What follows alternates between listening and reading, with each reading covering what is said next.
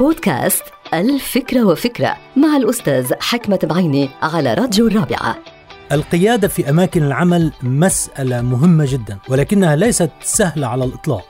هي مزيج من موهبة فطرية ومهارة مكتسبة. هي القدرة على توجيه الموظفين وتنمية قدراتهم للقيام بمهام استنادا إلى المخطط العام للشركة أو السياسة العامة للمؤسسة.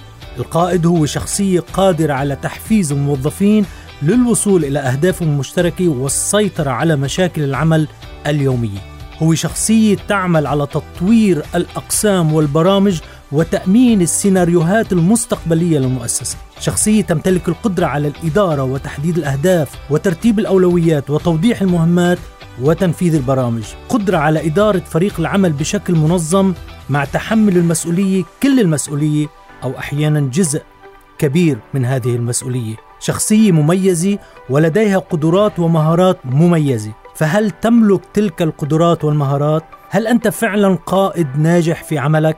إذا كان الجواب نعم فأنت عن جد محظوظ جدا وإذا كان الجواب لا فما عليك إلا أن تبدأ بالبحث عن مصادر تلك المواهب وإمكانية الحصول على تلك القدرات القيادة بالإضافة إلى كونها موهبة هي علم ومعرفة وخبرة أيضا نعم نستطيع جميعا أن نتعلم فن القيادة ونتعرف على أنواعها.